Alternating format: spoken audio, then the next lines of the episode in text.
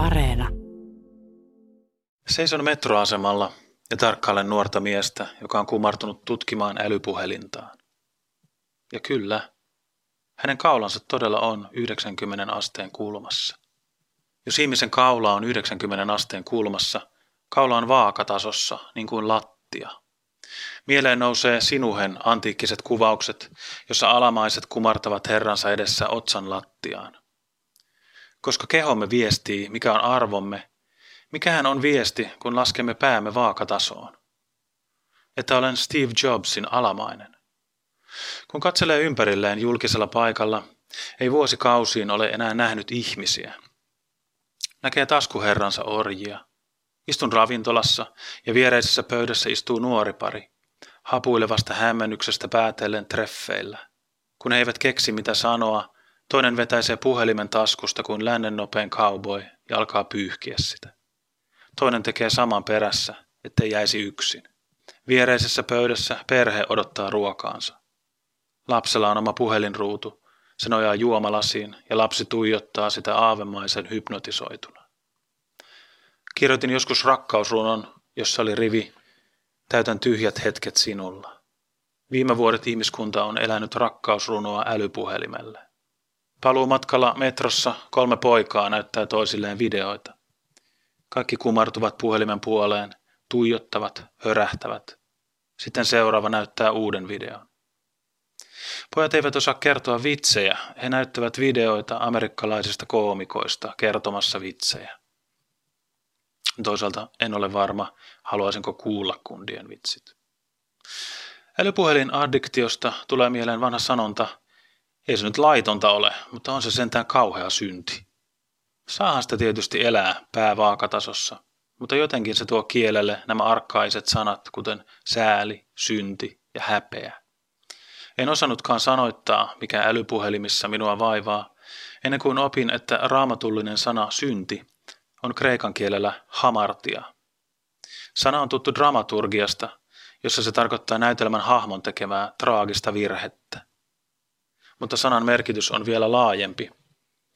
Hamartiaa ei ole vain väärän henkilön puukottaminen verhon läpi, kuten Hamletissa.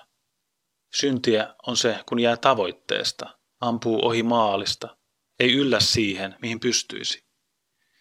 Syntiä on siis se, että ei ole niin hyvä kuin voisi olla.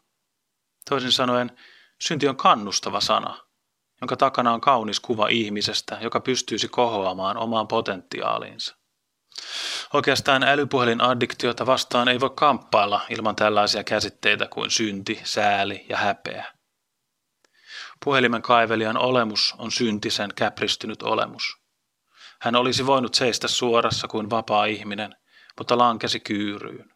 Hän kaivaa sormellaan kalifornialaisen koodarin dopamiini-ansaa yhä uudestaan ja uudestaan, kuin psykologin laboratoriopulu, joka on koulutettu painamaan vivusta saadakseen naksuja. Se on sääli. Ja häpeällistä puhelimen kaivelu on erityisesti seurassa. Anteeksi vain, et ole kovin hyvää seuraa, karkaan tänne ruudun taakse. Puhelimen kaivelu saisi olla yhtä yksityistä kuin nenän kaivelu. Tietysti me teemme puhelimella töitäkin ja järjestelemme tärkeitä asioita, ja se on hyvin kätevää. Mutta kuinka iso osa omasta pyyhinnästäsi on oikeasti tärkeää? Itsekin jymähdän välillä tarkastamaan maililaatikon neljättä kertaa tunnin sisällä vain täyttääkseni tyhjän hetken. Hetken, jolloin olisin voinut olla läsnä tässä ainutkertaisessa elämässä. Kaipaan saada ihmiset takaisin taskuherroiltaan. Joskus mieleni tekee tarttua puhelimen kaivelia rinnuksista kuin jonkinlainen maanantai-versio tuomiopäivän profeetasta ja sanoa, et ole zombi. Esi-isäsi ovat taistelleet sukupolveen ajan, että pääset tähän asemaan, ja nyt alennat itsesi laboratoriopuluksi. Olet parempi. Pystyt itse luomaan ja keksimään asioita, ja saat parhaat ideasi tyhjinä hetkinä.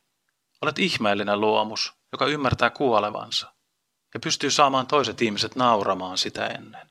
Olet vapaa ihminen, mutta lukkiudut ruutusi taakse elämää ja ihmisiä pakoon. Olet oma herrasi, mutta kumarat otsasi lattiaan kalifornialaisen koodarin edessä.